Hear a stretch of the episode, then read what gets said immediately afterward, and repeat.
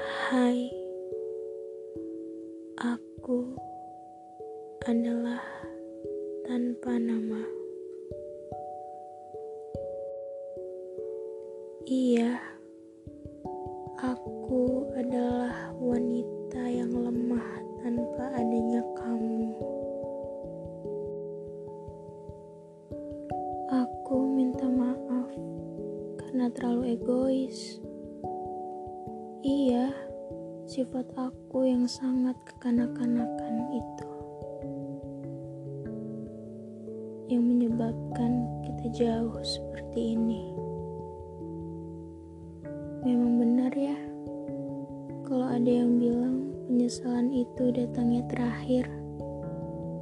Ya, seperti sekarang ini, aku sangat-sangat menyesal. Menyesal adalah kata yang mudah diucapkan dan sulit untuk diterima. Dari pagi hingga ke malam, hanya kamu yang ada di pikiran aku. Iya, kamu yang selalu menghantui pikiranku. Dan ada satu lagi yang selalu menghantui pikiranku yaitu rasa penyesalan ini.